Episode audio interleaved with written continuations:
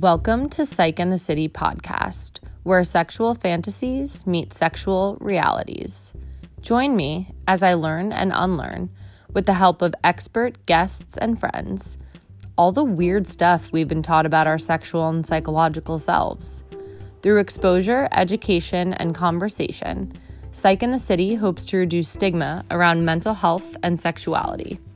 I am a licensed social worker, training to become a clinical sex therapist and educator. I love learning about sex, human behavior, and psychology, and believe that having access to education and quality information is a human right. Not to mention, it enables us to make informed choices about the lives we live. This is Psych in the City.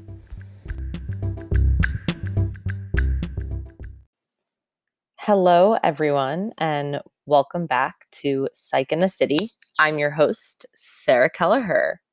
Today, I am speaking with Chara.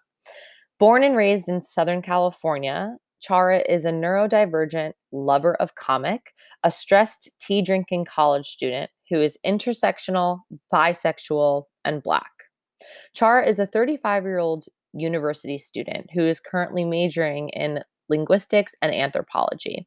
They are a regular personality on Instagram, where she discusses bisexuality, disability, and various intersectionalities.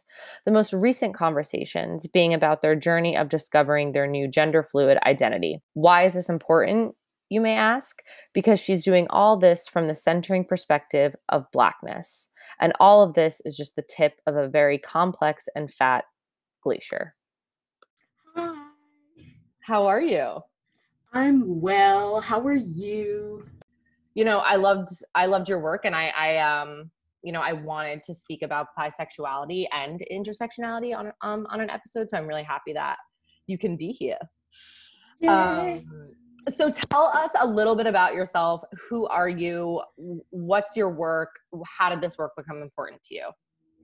Ooh, okay. So, yes, the big questions. Right. So, who am I? That's always the epitome of questions. I am a 35-year-old African-American / Black person who is just kind of enjoying social media, and then, you know, also just kind of like, I really should be doing something that doesn't involve my phone all the time. So I am an avid tea drinker. I am an undergraduate. Who am I? That's always something. I'm a book nerd. I'm a sociology nerd so much. I love studying people and just like, how do people? What else? What book are you reading right now? Ooh, I am actually in between 3 books. A person after my own heart. I'm reading Love's Not Blind by Kevin Patterson. Mm. I'm reading that one with my partner, and it's awesome. I'm also reading, I'm like trying to like put my hand on all my books. I'm reading, nope, not that one. Okay, that's the next one that's coming up. It's called Care Work by Sarah, and I'd like not to destroy their name, but it's talking about, oh God. See, as soon as I get on the spot, I'm just like, what is it? I know. It's called, it's talking about disability justice. It's called Care Work, Dreaming Disability Justice by Leah Lakshla Simmersea. And I know I've completely butchered their name, and I apologize, but they are a queer person of color. And that's why I'm reading the books that I'm reading, because I feel a lot of our voices aren't, especially when it comes into nonfiction or fiction.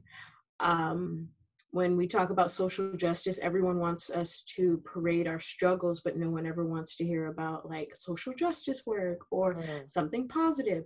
So I always go above and beyond in trying to find books about you know, certain subjects that I'm interested in that are also written by BIPOC, Black Indigenous People of Color. I'm also reading Exile and Pride by Eli Clare.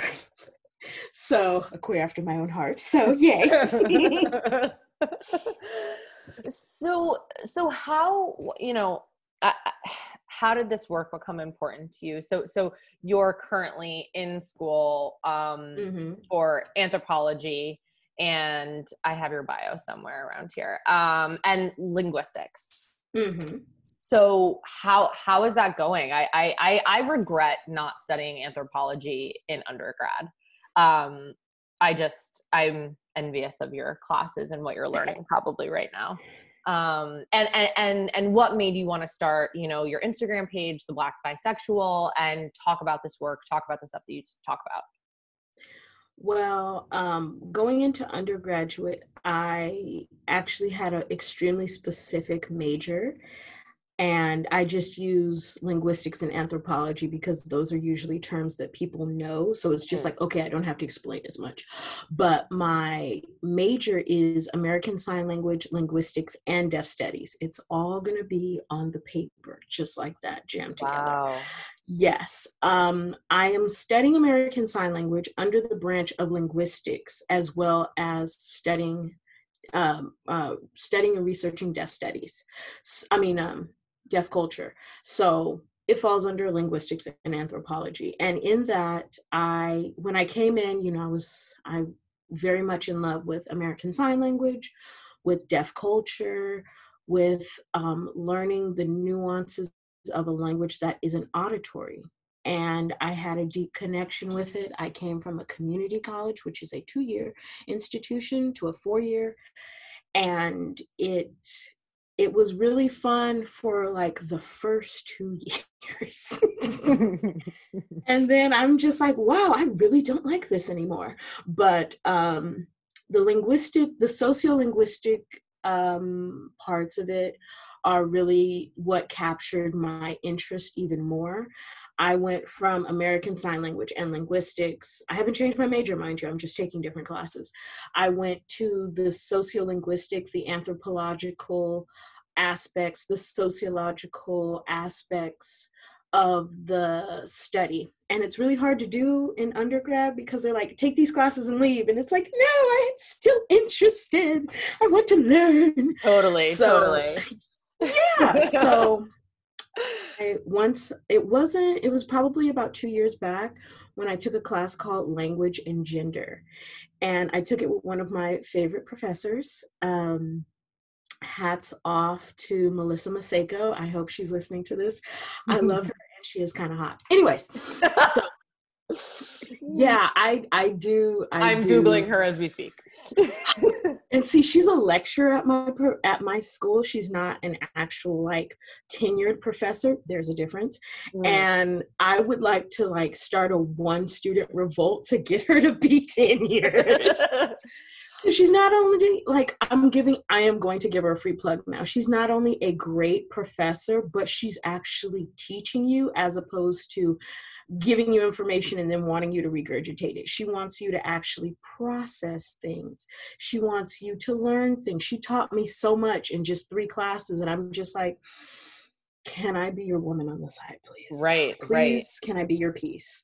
But I digress, that aside. So I took Language and Gender with her, and the class really opened up my eyes into the disparities in the language that we use around gender, the language that we use around race, the language that we use around sexuality, you know, a lot of compound things that people would find probably in a women gender class or something like that, I actually found in this class. And I'm just like, oh, so this is where people open up and then they take queer studies and then they become a feminist and they're like, yes. Right. But yeah, I'm too far into my degree to change now, and I'm pretty sure somebody might hurt me. So I took that class. Then I took Language and Social Justice, which just solidified that a lot of things that matter to me don't matter to everybody else. So right. After taking those two classes, I had all this like righteous energy and I wanted to share it, but then it's kind of like, and how do we do this? I tried Tumblr, but Tumblr kind of died after 2017, 2018. So I was like, okay. Right. Tumblr's not doing it. Twitter scares me. I just made a Twitter. Okay. I just made a second one. Yeah. So yeah. It's really intense. I mean, all of social media is so intense. It is. Okay. Context, I'm disabled. So when it comes to a lot of text, sometimes the process between me reading it and understanding it, sometimes things get confused, sometimes things break down. So I'm just kind of like hit or miss. That's why Instagram is such a platform that I love, because it's basically pictures.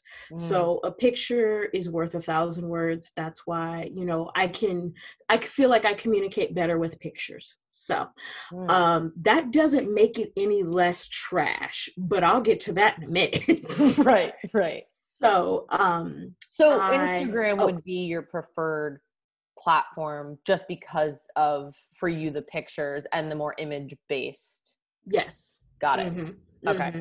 Yeah. Instagram and then like Tumblr right after that, because it still has images and there's still enough people there. So, I post things there as well. I do not like Facebook. Ever since everyone got like stories on their social media platforms, I'm just kind of like, you all irritate me. And it's not accessible. So I don't Face or Book. Right. I barely Twitter. But so Instagram. So I wanted to share with people what I had learned in my classes and how it impacts me. But my whole why was, why does it matter? Why do people care? And I was like, okay, kind of feel like they wouldn't, because who cares? Right. So I just kind of like did a video log, not a vlog, but I did like a little video log at the beginning of last year. And I was kind of like going through how the information that I took in from these classes, kept going, how they impacted me, how I'm still remembering a lot of these things. And it was fun until I decided, like, one day I was scrolling through Instagram and I was like, wow. I went on one of the hashtags and it was like, bisexuals, bisexuality. And I scrolled for a good 2 hours and I was like, I see no one that looks like me. Why? So then I decided to spiral. That's what I call it. I spiraled and did a deep dive and just started like looking for people that looked like me. I see a community, but I don't see anyone that I could connect with on a cultural background, on a socioeconomical level. Just, I didn't see anyone that looked like me or the community that really fit me. So I just decided, okay, well, this is what I'm going to make my Instagram about. So I went through several odd names until I just stuck with one, the Black Bisexual. It's like, well, that's self-explanatory. I'm very on the nose, if you haven't noticed. Right. Cut to the point, cut to the chase. Exactly. So it's like, when you come to my page, you already know what it's about. It's right. I really don't know what this person's talking about. So I started with a couple of posts here and there, and they were like really short posts, and people were like, oh my God, these are so cute. So then I started adding things to my story, and after a while, I was kind of thinking, why am I using this as my video log? Why can't I talk about other deep ideas that I've been having? So that's when I started going into, being bisexual is hard. Let me tell you why. It seems like after high school, like middle school, high school, we don't get any more sex ed. It's whatever we read in a magazine, whatever we see in porn, or whatever media that we, take in, that's all that we know about sex. But there are millions of things that are being studied daily, weekly, monthly. This is why I like being an academic, that are debunking a lot of things that we learned for 1 hour, one time in our life. Right, one semester, yeah. Exactly, that need to be talked about. And this is what this is basically the gist of what I've wanted to do. I want to build community. I want to meet other people that are out there, you know, hey, I'm learning about this. Hey, I make this. Hey, I know some people that do this. And we all come together in community and help each other. And we support each other. I personally have zero to little, like any type of education when it comes to sex, but I know people that do. Well, and you have lived experience. Yeah. Right? I mean, yes, that is true. Yes, that is valid. There are certain things that I know that I have boundaries that I won't talk about, or that totally. I don't feel that I have enough knowledge about, yeah. But I got friends. So right. It's like, I'm smart through osmosis. And it's like, what type of friend are you looking for? Are you looking for the sex toy reviewer? Are you looking for the therapist? What type of friend, what type of flavor are you looking for? I got friends. Right.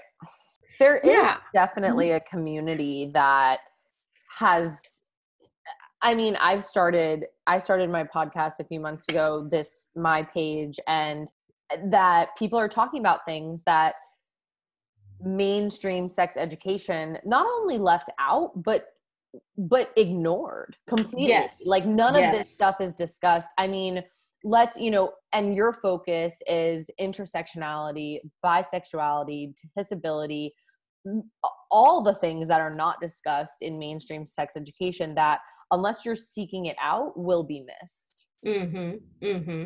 And that was another thing that after gaining all these, not so much followers, but after gaining these friends and getting this new flavor from from different perspectives, it helped me realize where I was lacking in my education. And it helped me because there are a lot of things about sex that's not discussed. We don't talk about sex with disabilities. We don't talk about sex with fatness. There isn't even a discussion about queer sex. And it's like, that's kind of important because, see, now we don't have to worry about birth control, but there's still disease issues, illnesses, but the same models are still just being taught of, this is the egg, this is the sperm, this is reproduction. We do this to forward capitalism. Don't do it till you're 40. I don't, the same model. And it's just like, no, this is now 2021. No. There are important things that people need to know, no matter the age. This is what consent looks like. If you need a visual, here's the T video. I love the T video from YouTube. This is what having sex with your particular body looks like. This is what trauma is. This is how to say no. This is what yes means. There are so many things that need to be taught, and it seems like Instagram is giving well. It seems like there are people on the platform that is known are giving these things when Instagram deems it appropriate. Right. Which is a whole other conversation. Which is a big one. Yeah, which is a big one. So let's talk about intersectionality in sex ed, in life, in learning, in linguistics, in anthropology. Let's talk about it all. So what is intersectionality? Because we hear this has become more and more of a phrase in education, in mainstream, and I feel like it's thrown around a lot, but like what is intersectionality for real? Intersectionality is first it was a term coined by Kimberlé Crenshaw. So this is a wonderful Black woman. This is where all of it comes from. Her study of how For me, intersectionality is basically the framework of how all of my differences just coalesce into one. Mm. Like my gender, I'm gender fluid. My class, I'm probably considered the working poor at this point. My sex, I'm assigned female at birth. My race, I'm African American / Black. My sexuality, I'm bisexual. My religion, I consider myself non-denominational Christian. I'm disabled. I live in a fat body. I am polyamorous. So all of these things are the intersections of me. Mm. All those coalesce into me. Everyone has different intersections. Doesn't matter how plain one feels that they are. Everyone has different intersections because society believes that the quote unquote default is cis het white male. So anything that deviates from that is going to be intersectional, is going to be different, quote unquote. Mm. Mm. So intersectionality for me is just everything that makes me up. All the identities, all the communities that I hold membership in, all of the various ideals that I believe in, all that is intersectionality to me. Right, right. And intersectionality in terms of sex education would be taking all of the identities that people can have and incorporating that into the education and not just having the perspective of heteronormative, white sex. Yeah, basically, yes. In sex ed now, it's just, you see this diagram of a penis, you see this diagram of a vagina, you see all of the process of sex, but it never shows a different skin color besides white. Mm. It never shows an intersex body. It never shows two vaginas or two penises or how multiple outside and inside organs look in various people. If you don't look like basically what sex ed is showing now, if you don't look like this, there's something wrong with you. Mm. And it's like, no, I'm pretty put together well. If you go by my partners, I'm quite put together well. So, sex ed now is very basic. It's just focused on white procreation when it's just like, what does this have to do with me? Mm. I don't, because I'm not white. I'm not even white adjacent. So what does this have to do with me, honestly? So it seems like there's more things left out than there are actually discussed. Mm. There are certain areas where they will talk about diseases and how the diseases look, what's curable, what's not curable, what type of treatments, but then there's not the discussion of how do you communicate with others that you want to be intimate with when you have an STI or an STD. How there's no part of the sociological aspect. Right. Like, okay, so I have hepatitis A. Okay, so what, are you supposed to live in a monastery for the rest of your life? No, you're going to be a full person. How is this going to affect your community? How is this going to affect you when all of your siblings are now having kids and you're still single and everyone's like, so when are you getting married? How is this going to affect you when you're in a community where everyone is partying and going out and having fun and you're like, whoa, we need to have a conversation before you jump into my pants? How is this going to affect you if you are of a particular age? And I'm not going to say what age because it doesn't matter what age. This is something that can be life altering. Right. So how do you have this conversation with medical personnel? Because we know that they have their own issues. Hang-ups. Yeah. Exactly. So how are you going to have these conversations? How are you going to set boundaries around this? These are things that aren't discussed. And it's like, why? Why? So now it's doing a disservice. Right. So you know, with your own journey, these were glaring shortcomings, which has informed your work and your life and the way you educate others moving forward. Yes. Going through sex ed when I was younger was very uncomfortable because of the fact that I was a little fat black AFAB, and you know, I'm seeing these pictures and I'm just like, oh, is this what porn is supposed to look like? Like textbook? Right. I've never seen anything that looks like that. And why does that not look like me? Right. And what does that say about me? If the pictures that I'm seeing, that what I'm learning doesn't apply to me. Yeah, there was a lot of feelings of othering because, you know, I don't look like these diagrams. I don't know what these diagrams really do besides their, you know, what they're supposed to do.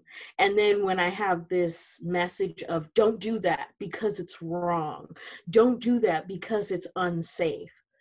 Okay, so I'm not going to do it. And now, at this great big age of mine, everyone's like, oh my God, you don't want to be married? Ew.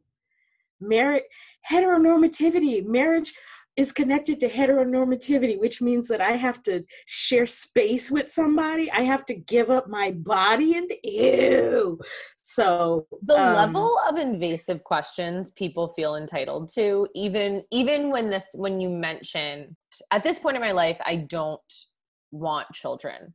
Mm-hmm. And I have made the mistake of maybe not the mistake. I take that back, but I have, you know, told a few coworkers and stuff, and just a few people, you know, are like, yeah, totally get it. But then other people, you know, have this reaction of like, well, wait, what is, you know, and it's like, okay, this isn't what I wanted to happen. And also, why do certain identities, then is it okay to ask further investigative, invasive questions when, if you're asking a person of like, oh, who wants to get married? Oh, well, you never asked them why, you know? Ooh, I have a whole soapbox rant about this. And I'd like to thank you because this may make it on Instagram. Okay, so when I was a wee babe, before I even knew what feminism was, intersectional feminism, before I even knew what it was, after being tainted by sex ed, you know, and of course my mother knew because they have to alert the parents. So I told my mother, and then my mother and I had this scarring conversation. You know, she brought this, at the time it was a VHS, I'm that old, and we saw The Miracle of Life. I don't like horror movies, and I put this right under that. That's up there with The Hills Have Eyes for me, okay? They did not show us, they didn't show us a birth video. And I'm just, a lot of people talk about that, and I'm like, they didn't show that to us. Maybe I missed it. I don't think I was sick that day. A lot of people talk about the birth video, the infamous birth video. Well, okay, it had it at the end, but the illusion that they want to give, this is how you know that it was not a woman that created this. They want to show you all the scientific aspects. They show the sperm going to the egg. They show, you know, all of the scientific words that I can't think of right now. Mitosis, meiosis, mitochondria is a powerhouse of the cell. Obviously. All of that, they show... They show all that happening. They show the baby grow. They show the baby develop in the womb. They show how the womb changes. And then at the end, it was a bloodbath. And I'm like, oh my God. Now, mind you, I'm like 11 or 12. Right. Not even 13. And I see this woman screaming at the top of her lungs, and then just baby and blood and things. And I'm just like, oh my God, I never want to do that. And then she didn't just show me one, she showed me a multitude of them, but that was the one that I remember the most. And then my mother decides that she's like, yeah, it's like that. But the more kids you have, they say it gets better. That's what everyone says. Okay, thanks. I don't like that. Okay, just because I lost one finger doesn't mean it's going to get better if I keep losing fingers. No, I'm good. I don't want to be ripped in half. No! Right, it's like, well, okay, hopefully after the 19th, things will be pretty chill. It's like, no, I don't want to wait and see how it ends. I know how it ends. I'm walking out of your uterus then. Oh my God. It was wild. It was wild. Like, I had a time, I don't know, maybe I'm kind of a sadist at sometimes, but I actually like watch birth videos on YouTube. And I'm like, this is why I give it up to doulas. I give it up to those that work in birth, midwives. Yes. I give it up to nurses. I give it up to these people. Why? Because they are doing the hard work besides the person that's pushing that out of their body. I was so scared, but I saw the videos. So now that I'm scarred, I'm just like, okay, this isn't something that I ever want to go through because menstruation is enough to kill me. It speaks to the current framework in which America, teaches sex ed, in that it's all fear-based, Let's terrify the shit out of everyone. So then everyone is scared to talk about sex and talk about safer sex because everyone's just scared. And let's have our gym teachers do it because they seem to know. There's some reason now the experts in sex and are capable of teaching sex. It's like, they're just as messed up about sex as we are, They grew up in the same culture. Yes. Mine was my science teacher, but still, it was still scarring, honestly. Right. And I don't understand, like, you want to scare the sheep. That's fine. Scare the sheep. But then you want them somewhere down the line to procreate. So if you've scared them, they're not going to do, because see, I'm a literal person. You've scarred me from doing this. I'm not doing it. This is me 35 years old and I'm just dating. Yeah. And I've told my partners, I was like, yeah, what we're not doing is this whole kid shit. It's not happening. I've got 32 plants sitting right here. These are your kids. You better love those motherfuckers. And they're just like, oh my God. Yeah, my partner, she's basically said, she's like, oh, I'm fine with that. I've never subscribed to that heteronormativity. Yeah, and that's not to shame anybody who wants children. No. But it's more about, why is that the norm? And why does a revealing of a certain lifestyle choice then allow others to... even my sister-in-law talks about this all the time. Her and my brother, didn't get married for a few years. They had been dating for a while, quote unquote, longer than the traditional current framework of like how long you wait till you get married. And she had to set with her coworkers. She talked about this a lot. Like, she was like, I don't need you to question any, like all the time. And then when when they were trying to have kids, people were like, oh, do you have any news? She was like, I will tell you when I have news, please don't ask me, / you have no idea what's going on in my life that could potentially, why is this okay to ask? Why is it okay? Ooh, any news? It's like, no, and no news for you ever, And that's creepy. We're not waiting for the swallows to come back from Capistrano. You're literally trying to impregnate someone. And you know what? That has just as many issues as, trying to find a cure for cancer, okay? You're dealing with two biological creatures that have a myriad of things, have DNA coming out of the wazoo. So, trying to like fit that together. I have a friend that's a scientist. So trying to fit DNA together, that is close to a miracle. So, for someone, that is weird. that is weird. I don't want to just liken it to straight people and say that's straight people weird, but it's just weird, period. It's like, we're so scared to talk about sex, but then it's like when people are trying to get pregnant, all of a sudden it's like, ooh, are you trying? It's like, yeah, we're banging every night. It's like, then all of a sudden it's okay to talk about. I don't know. Yes. It's weird. It's weird. Yes. Okay. Yes. So let's get on the topic, mm-hmm. which mm-hmm. is bisexuality, intersectionality, Blackness in sex education and in sex and all of this kind of stuff, your personal sexuality and gender journey. Mm-hmm. Do you want to speak about that? Oh, I don't mind. So yeah, I don't mind. I was 12 when I believe I had realized that I was bisexual, but because everyone around me was like trying to claim that, because it was just this new thing that everybody heard about. Oh my God, bisexuality. Oh my God. And because I'm not one to follow trends, I was just kind of like, oh, okay, well, maybe that's a thing for me, but I'm not going to tell anyone. And I didn't tell anyone for a very long time. Why? Stigma was one, but also, again, because one, I didn't see people like me that were just coming out all willy-nilly saying that they were bisexual. And two, I really didn't feel comfortable enough in self to just share that.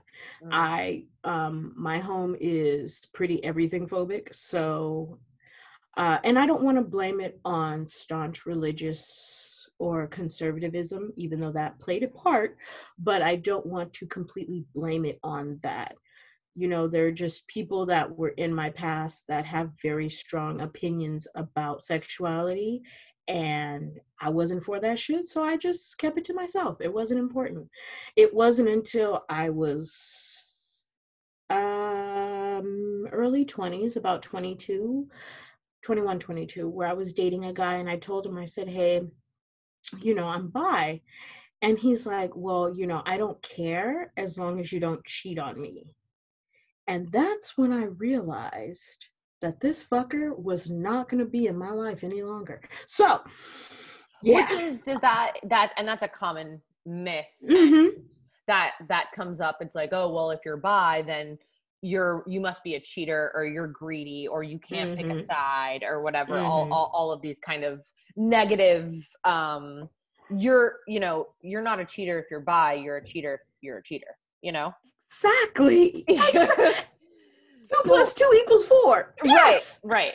So bisexuality, what does being bisexual mean to you? What is it? You know, being bisexual 101 me, yes 101 to me means that I date all genders. I date someone that is the same sex, biological sex, I hate that word, but is the biological sex that I am, and others. No matter, I don't care what's in someone's pants. And then I understand that will totally like start a linguistical war, but that's what bisexuality means to me. I date anyone as long as you're not a douchebag. So, you know, it does leave the playing field open, but then we have to go on beyond who I date to, are people even open-minded enough to understand that concept? So, yes, but I date anyone. If your vibe is good and I vibe with you, yes. Yes. So you, in our email exchange, you, you said that you've recently been discussing with yourself and thinking about this, but bisexuals and pansexuals having some rivalry, and that by identifying as bi could be perceived as being trans exclusive. Can you talk a little bit more about that? Okay. When I was coming up in the 90s, bisexuality was the only word that was known for dating more than just whatever binary that people fit in. And all throughout the 90s, that was the word that we had. And like language changes, then Other terms came up: pansexuality, polysexuality, omnisexual, fluid, queer, or having no label whatsoever. And all those are valid.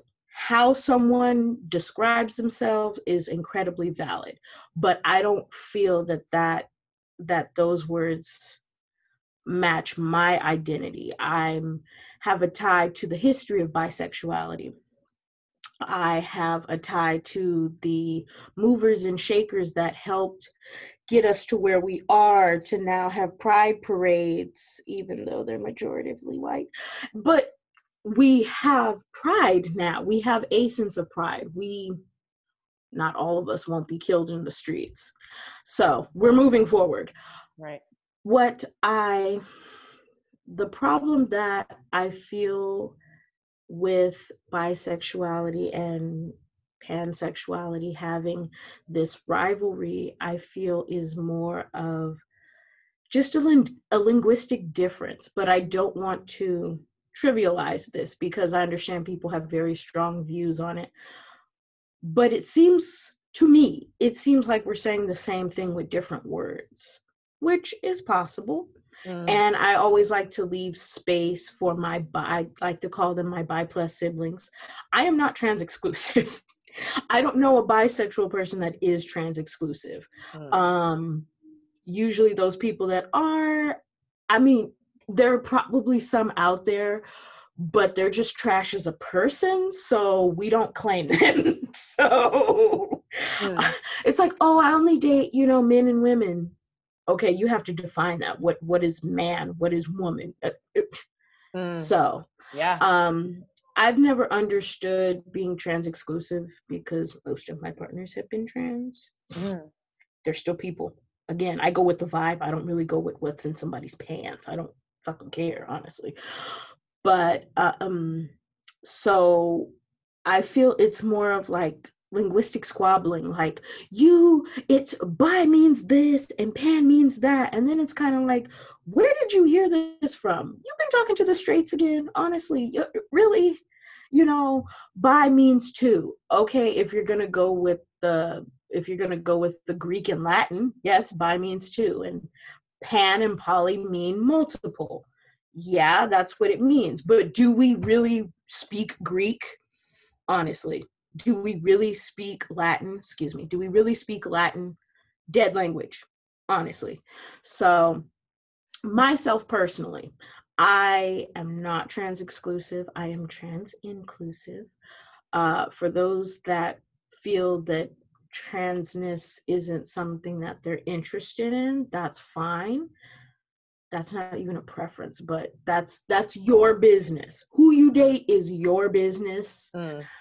I'm going to date everybody they don't pick up, so whatever. Do you think that, I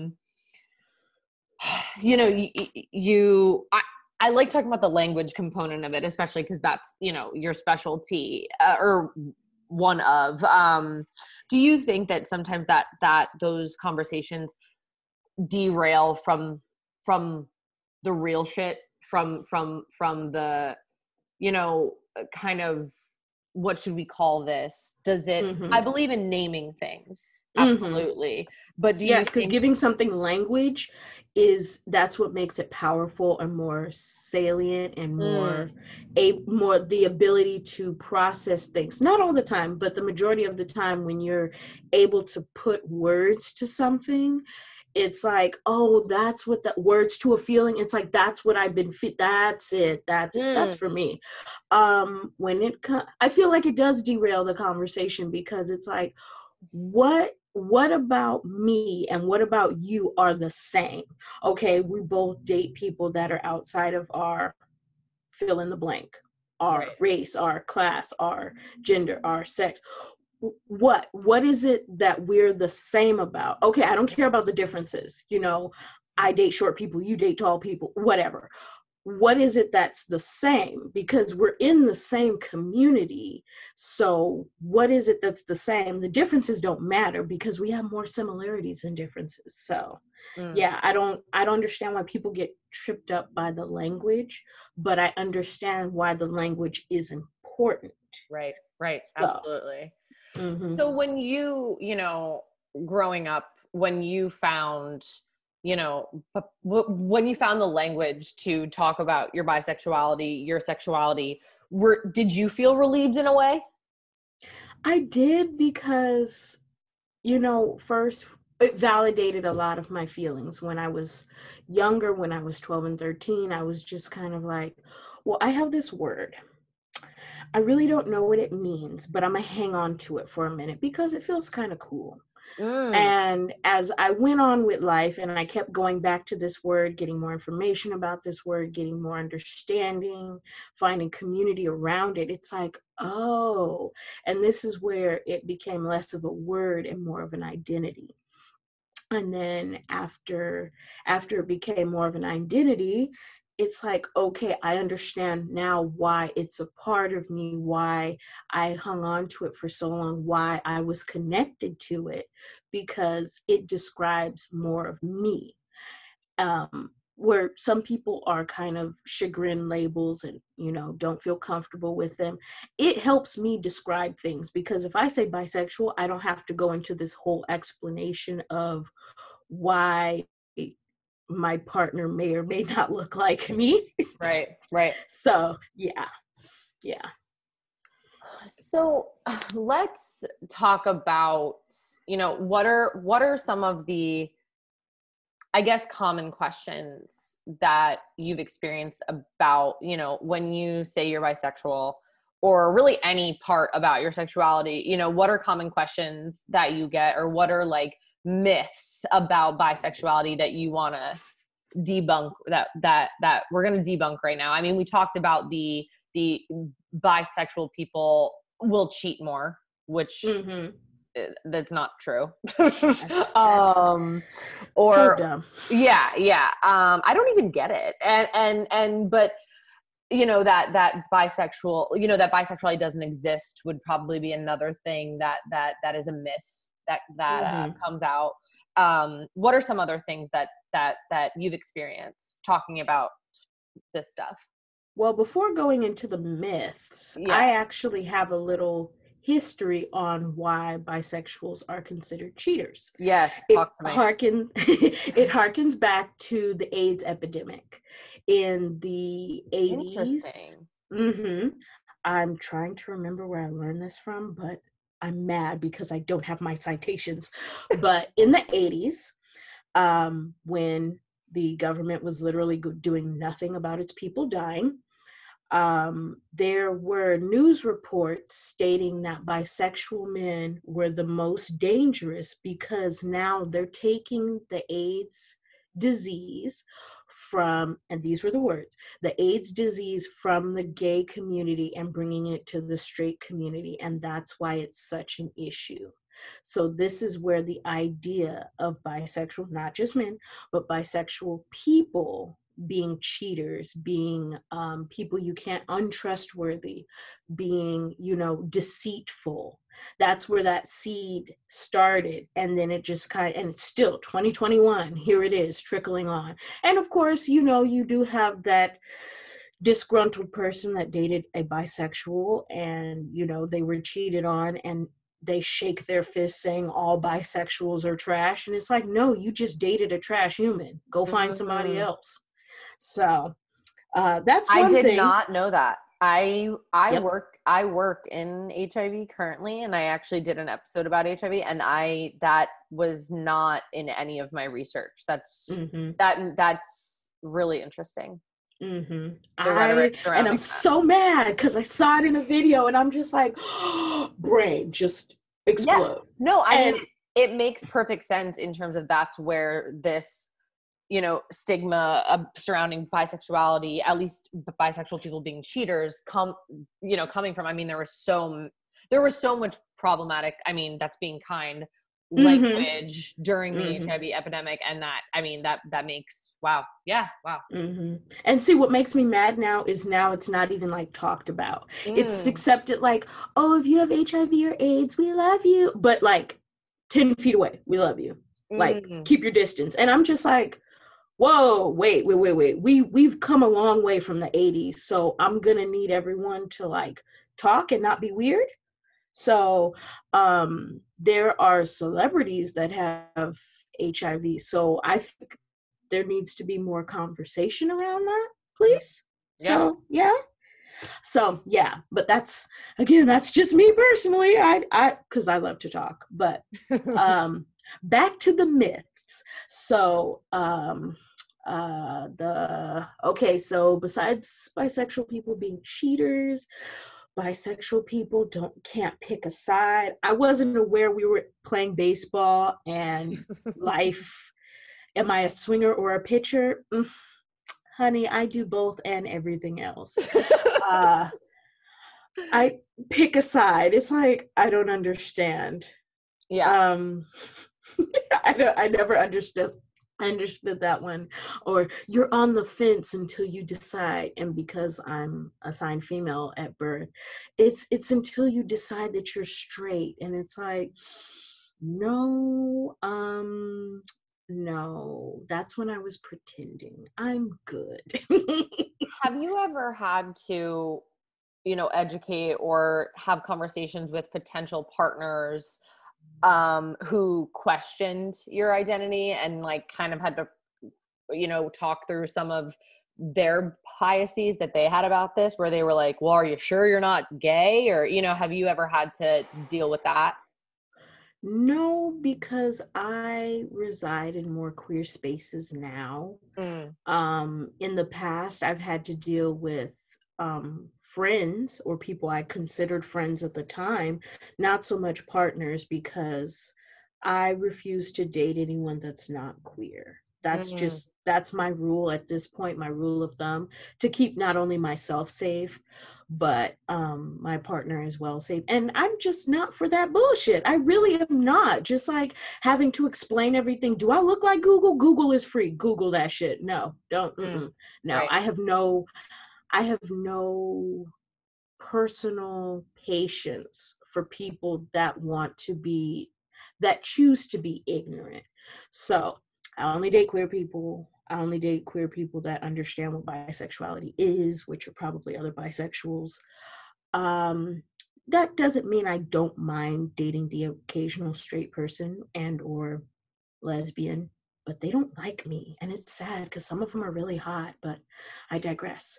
So, why do you think that is?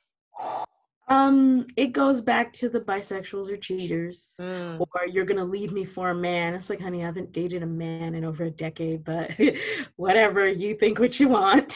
So, I don't understand. I really don't. But again, to each their own. If that's not what they're interested in, you're welcome to not date me, but just long as they don't put like rude shit in their bios, like no smokers, no Trump supporters, and no bisexuals. It's like, wow. It's okay. Also like, wow. Yeah, that's equating with a lot. Thank you. Like, wait a minute, Thank you. I'm just like, oh, okay. So I'm not trying to send you back to 1940, but wow, bitch, you really just did that to me. Okay. Wow. Mm-hmm. And you think that exclusivity of no bisexuals is coming from a place of stigma of like, you can't be trusted, you're going to cheat on me, la, la, la, la, you're going to leave. Yeah. It could just be someone trying to preempt something like that happening, or it's happened to them. Mm. I really try not to think less of them because of that. But, it's those shitty preferences that are the reason why we're in the state that we're in. So yeah.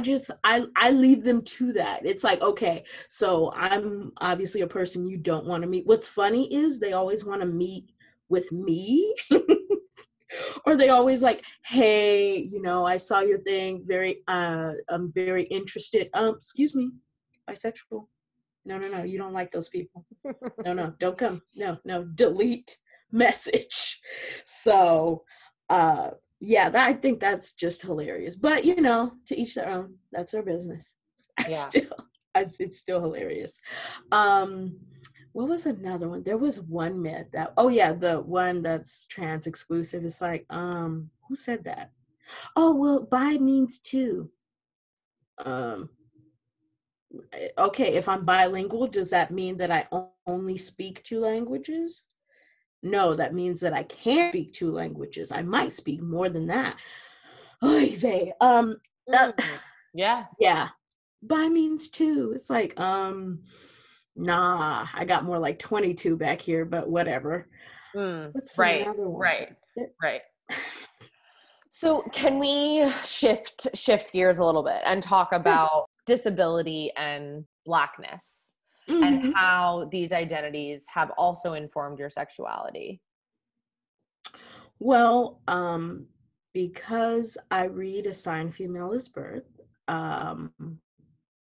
Black women are the least of any list. So on apps, in general, I don't really get a lot of people like interested, even off internet apps. Like, people don't just hit me up like, hey, I saw your profile, or hey, I just saw you and I thought you were attractive. Yeah, I don't get that. Because I try to be incredibly honest to a fault in any of my dealings. I tell people, the first two things that come out of my mouth is, I'm bisexual, I'm disabled. And, that usually just kind of like shakes off all the other people that are not that, oh, well, can't deal with that. Or I might get the occasional interested one or two that'll be like, oh, what's your disability? I just stated that I was disabled. I'm not going to necessarily tell you because I'm not a sideshow. So they, being Black and being disabled, impacts my sexuality just in the fact that less people are interested. And I'm at this point where I'm just like, I don't care. I don't. Granted, I don't want to die alone, but if you're not going to take me as I am, I'm just like, oh, fuck it then, bye. Mm. I got plants. I got future dogs to buy. So seriously. So I do meet a lot of off the beaten path people, I'll put it that way. I've met more wonderful trans people where they'd just be like, oh my God, I actually met a couple years ago where they're like, I was a little scared because of my own personal biases with Black people. And, I didn't know how to approach you or how to talk to you. And I'm like, oh, honey, I'm chill. It's not that deep. It's really not that deep. So I've met a whole lot of disabled queers now. Oh my God, the disabled queer community is awesome. My Gimpy people, my Crips. Yes, I love you all. It's really just shown me like a whole subset of other communities that I was in. And it's just like, oh my gosh, hello people, how are you? And because now that I know that there's a community out there that is that's why I try to shine light on them. It's like, hey, there are disabled queers. Yeah, there are disabled Black people.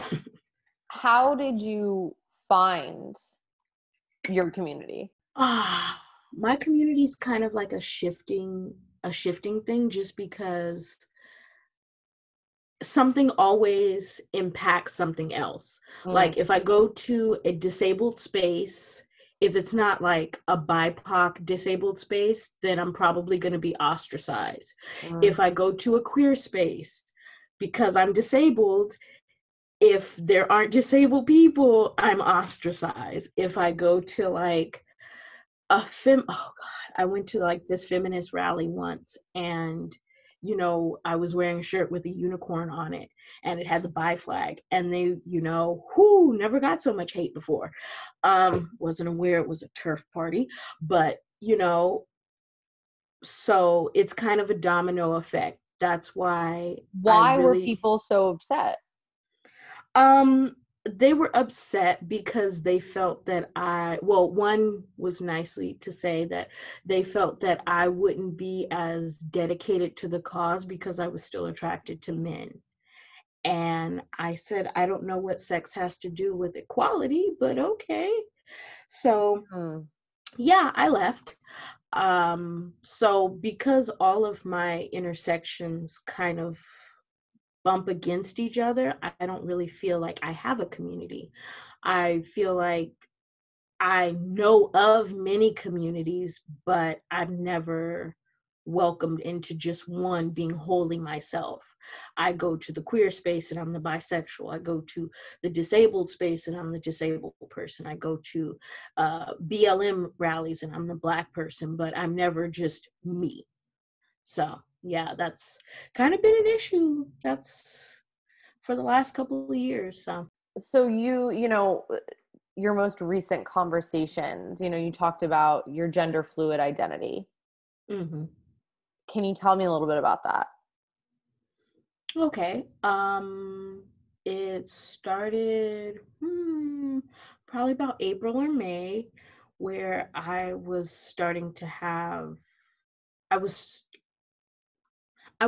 to fight against social ideas of what I should, like we discussed earlier, like what I should do, what is expected of me. You know, I'm supposed to get married. I'm supposed to have kids. I'm supposed to do all these things, where society isn't putting money in my pocket, but it's trying to dictate my life. That shit was getting on my nerves. Right. That's the whole thing with having children. It's like, if you are upset about abortions, then you better be prepared to help people raise their children financially, you know? Exactly. It's like, oh, okay, yeah, we're going to force you to have this kid, but we're not going to support you at all financially while you're expected to raise it. It just doesn't make any, I'm sorry to derail, but it just, that's like the same argument. It's like, okay, if you're going to push for this, then you better help me financially. You better set me up for success. And you don't. So don't act like you care, you know? Exactly. It's like, you care until the life gets here. Then it's like, hey, fuck it. That's your problem. And it's like, no, that's not how this goes. And then, you know, these people that state that, you know, life is sacred. Well, why aren't you adopting some of these kids? These kids could use a home, could use a loving family. You know, if you're not trying to help the problem, it's honestly just, yes. But I completely agree. It's a hot effing mess. It honestly is. And in this economy, who the hell's trying to have kids? Like, I'm just trying to pay rent and a car note, and I am strapped. So, you know, trying to bring in a whole nother, as my friend calls it, you know, trying to bring in a broke best friend. Who wants to do that? No, not I, said the cat. Not I. And once I went off the beaten path of society and was just sitting with self and just like, well, what do I want? I want companionship. But you know what? I don't want to have to share my room. I don't want to have to share my bed. I mean, on occasions. But like, for the most part, I want to sleep in a king-size bed by my fucking self. You know, I want to cohabitate with someone. I want to have pets. I want to grow old with someone, but I want to do it on my terms. And that's what I'm going to do. I'm going to do it on my terms.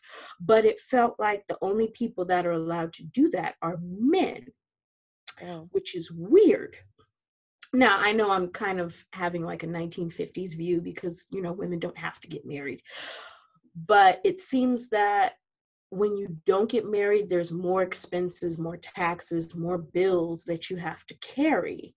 And I'm just like, and this is why a polycule works. It's not for everybody, but it works. So, you know, going through, and I started doing a lot of research because that's the person I am. I did the research. I started reading books.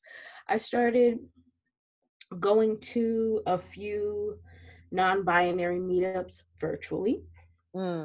Asking some questions, you know, just making sure that, not so much making sure, but just getting my questions answered and met, so that in myself, I was not only informed with knowledge, but had the right language to go with my feelings.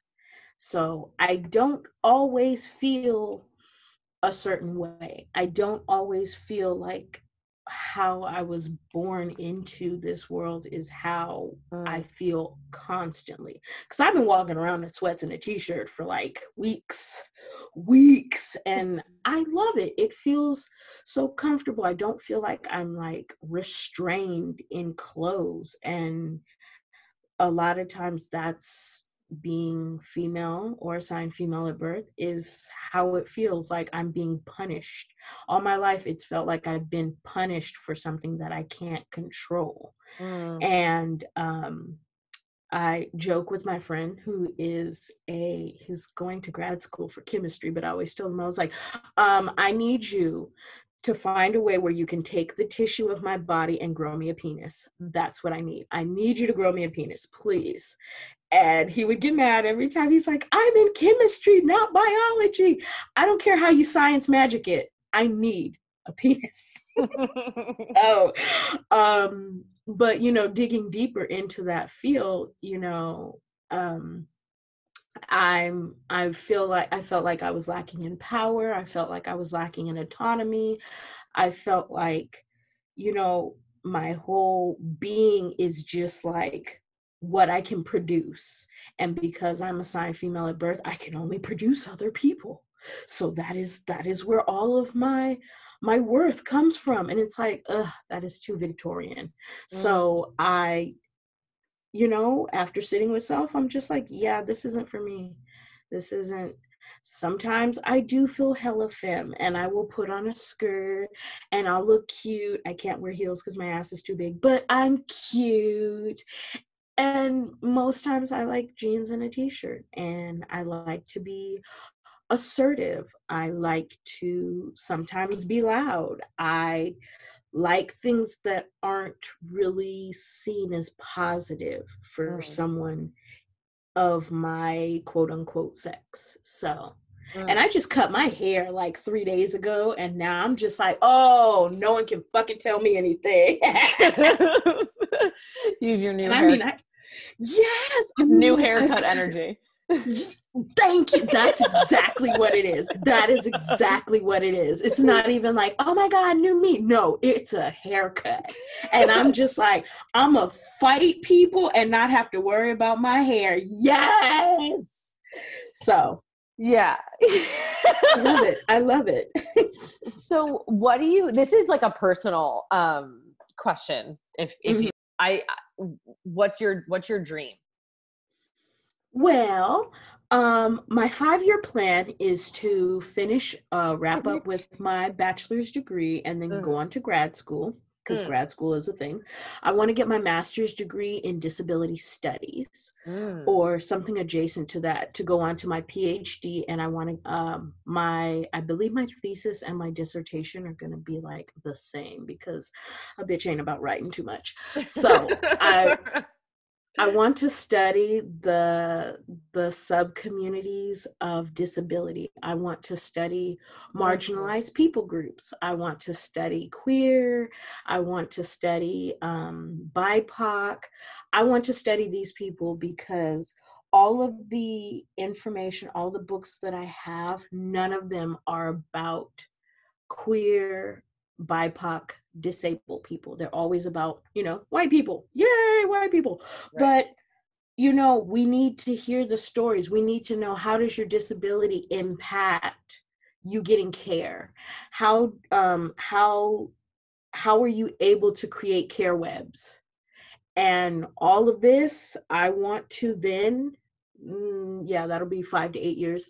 And then I want to teach. I want to become a professor.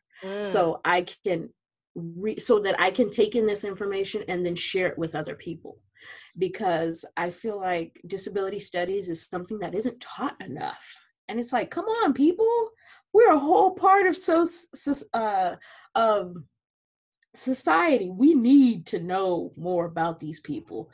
But because we live in a capitalist society and disabled people are considered broken or you know, they don't work right, so they don't produce much. So there's less studies about them.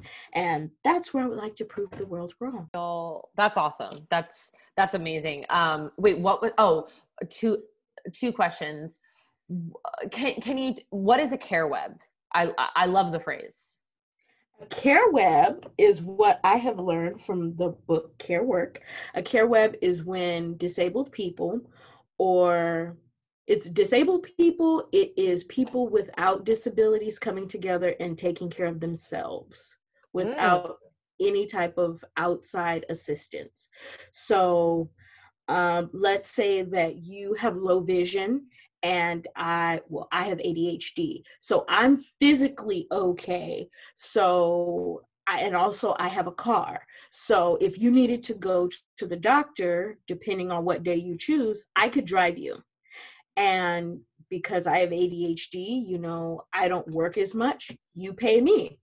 You don't have to worry about going through Lyft or Uber. You don't have to worry about talking to people or trying to get directions. I would be your carer for the day. So I would take you there. I'd help you get there. Kind of like a quid pro quo, but for disabled people. I have not heard that phrase. There's a lot of things. And see, this is why I want to teach disability studies, because absolutely, yeah. Me as a disabled person, there are things that I don't even know, but because I haven't had these experiences with certain disabilities, that's why I don't know it. But, care work definitely opened my eyes to a lot of information that I didn't know, like cross-disability solidarity. I didn't know that. That's a thing. But what's that? So cross-disability solidarity is just you're disabled, I'm disabled, we support each other in the basis of being disabled. It doesn't matter what your disability is, I support you. And, you know, hey, maybe I don't have any experience with that. Maybe I don't know anything about that, but I still support you. And that's cross-disability solidarity. And I feel like there's not a lot of that because of the jockeying for power. Like it's more, a lot of parts of disability is seen as a hierarchy. How disabled are you? Were you born with your disability, or was it acquired? Is it a temporary disability? Is it a long-term disability? Is it a mental disability? And then so on and so forth. And I think that was created just for infighting in the community, because we're all disabled. Granted, it looks different on everybody, and because we don't live in a society where we can get the assistance that we need tailored to us, it's always one size fits all. That's why everyone is fighting to get the care that they need, but they're fighting against people that are part of their community. Have you ever seen the meme? I keep referencing memes. I'm like so embarrassed. It's okay. That's the time we're living in. It's the meme life. But there was a meme that someone had shared. It was, you know, someone had screenshotted a Twitter post, you know, those memes, and it's so meta. And it said, you know, remember that we don't need an interpreter because I'm deaf. We need an interpreter because you can't sign. Yes. Very true. And it really hit me in the sense that we always frame it as what is the person lacking, as opposed to what we are incapable of bringing to, you know, and I just thought that was such a meaningful, you know, it was really impactful to me because, yeah, we're always like, oh, we need this because they're this. And it's like, no, we need this because our facility, who we are, our organization was not inclusive enough to provide this beforehand. And so now they have to ask for it, you know? And I just, that comes up. I think about that a lot. It comes up for me a lot. Yes. Because no one ever says, well, we need a Spanish interpreter because that person doesn't speak English. No, we need a Spanish interpreter because no one else here speaks Spanish. Yeah. Yeah, and it's the same thing because, well, one, deaf people are not disabled. They are a linguistic minority in the society of a majority that speak. There are disabled deaf people, but deaf people are not disabled. I love sharing that piece. So, people always want to come from the point of, well, you're broken, or you don't work, or you can't do this. And it's like, no, society wasn't created for me to thrive. 50 years ago, I'd probably be in an asylum. So yeah, no. Right. So that's something that a lot of people need to keep in the forefront when they want to offer disabled people services or want to make, heaven help us, if they wanted to make things accessible. It's like, you have to remember, society was not created for us to thrive. So when you have an event, make sure there's a ramp. If you don't know if there's going to be a ramp at an event, rent one. Call ahead. Find out what the accommodations are in the building first off. When you go to advertise where disabled people are. Disabled people are everywhere because they're people, and then maybe have what I do is I usually have a Google form and just ask people, hey, got a question. What type of accommodations do you need? Or just leave an email so that if they want to come, they can email ahead of time, be like, hey, I need these accommodations, can you help? So yeah, win-win. Yeah. Any final stuff you want to say? I really appreciate you coming on. This was amazing, Chara. Any stuff you want to close with? I would like to say thank you very much, Sarah, for having me. I greatly appreciate it. Not a lot of people are interested in wanting to know what intersectionality is, or what, beyond me being bisexual is. Everyone is intersectional in some way, shape, or form. You're not just one thing, and people that want to use their one thing and build a personality out of that, it really doesn't work. So it's okay to be intersectional. It's okay to be bisexual. Bisexual is an umbrella term. You can be any of the things that fall under it. If you're disabled, you can be disabled and queer. It's okay. We're here. Yeah. Come join us. We have cookies. Where can we find you? List all the things you want to list about where we can find you, your work, everything about you. No, I mean, not everything, but the stuff that you're putting out. I'm on Instagram at The Black Bisexual. I'm still working on the YouTube page because YouTube is weird, but that will be The Black Bisexual as well. I'm on Ko-fi. If you want to see, I am going to have so much stuff this year on Ko-fi. What's Ko-fi? Ko-fi is kind of like the platform where I post all of my things where you pay to see it. Yes. But, I'm not going to charge much because a lot of what I do, you can just look it up. So, but I'm going to post more things there. I am working on trying to be more accessible with my work. That means having captions, trying to have live scribe for those that are that have low vision. I have some other things in the work that I don't know if I can talk about yet, but coming soon, I promise I will post it. And yeah, that's it, because my Twitter is private. I know.